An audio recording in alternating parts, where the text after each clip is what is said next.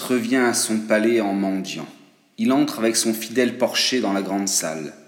Tous les prétendants sont attablés et sont en train de festoyer, sans aucun respect, ni pour la reine, ni pour le fils. Le porcher va s'asseoir à côté de Télémaque.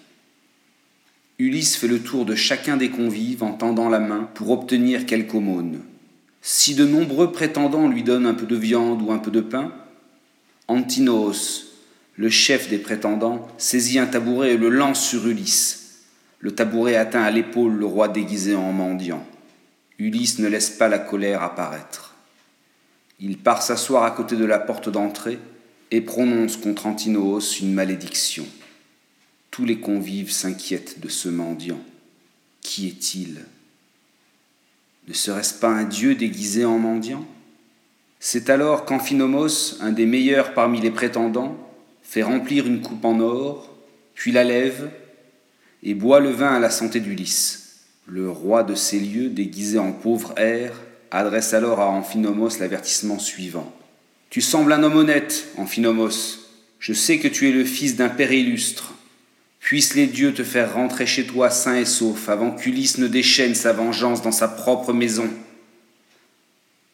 Amphinomos, qui avait apporté la coupe de vin à Ulysse, retourne s'asseoir mais il ressent un mauvais pressentiment au fond de lui. Il a raison. Athéna a décidé qu'il ne réchapperait pas. Il périra, comme les autres, sous les coups de lance de Télémaque. Bientôt le banquet prend fin, et chacun rentre à son logement pour dormir. Ulysse et Télémaque restent seuls dans la grande salle. Ils décident de cacher toutes les armes se trouvant à proximité, les casques, les lances, les boucliers et les javelots. À son tour, Télémaque quitte la salle et va dans sa chambre.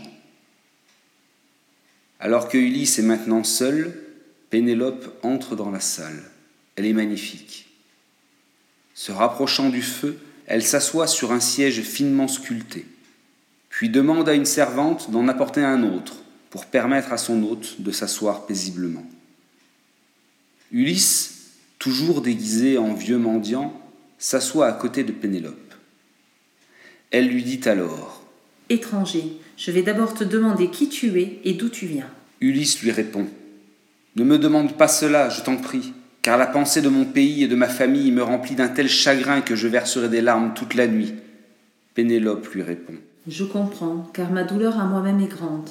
Des hommes venus de toutes les îles alentours veulent me prendre pour femme. Ils dévorent ma maison dans l'attente de ma décision. Cependant, je ne peux me résoudre à un mariage détesté, car Ulysse est toujours vivant dans mon cœur. Pénélope pleure. Ulysse retient ses larmes. Puis il dit à sa femme qui ne l'a pas reconnu que pendant son voyage, il a croisé Ulysse, et que bientôt le roi d'Ithaque sera de retour en son royaume. Pénélope prend alors la parole. Je dois te dire encore une chose. Si Ulysse ne revient pas, j'ai l'intention d'organiser un concours entre les prétendants et d'épouser le vainqueur.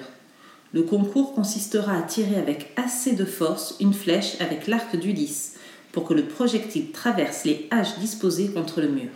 Ulysse y parvenait, lui. Le roi déguisé en mendiant répond à Pénélope. Noble dame, ne retarde pas cette épreuve d'un seul jour. Je te promets qu'avant que l'arc ne soit bandé, Ulysse reviendra.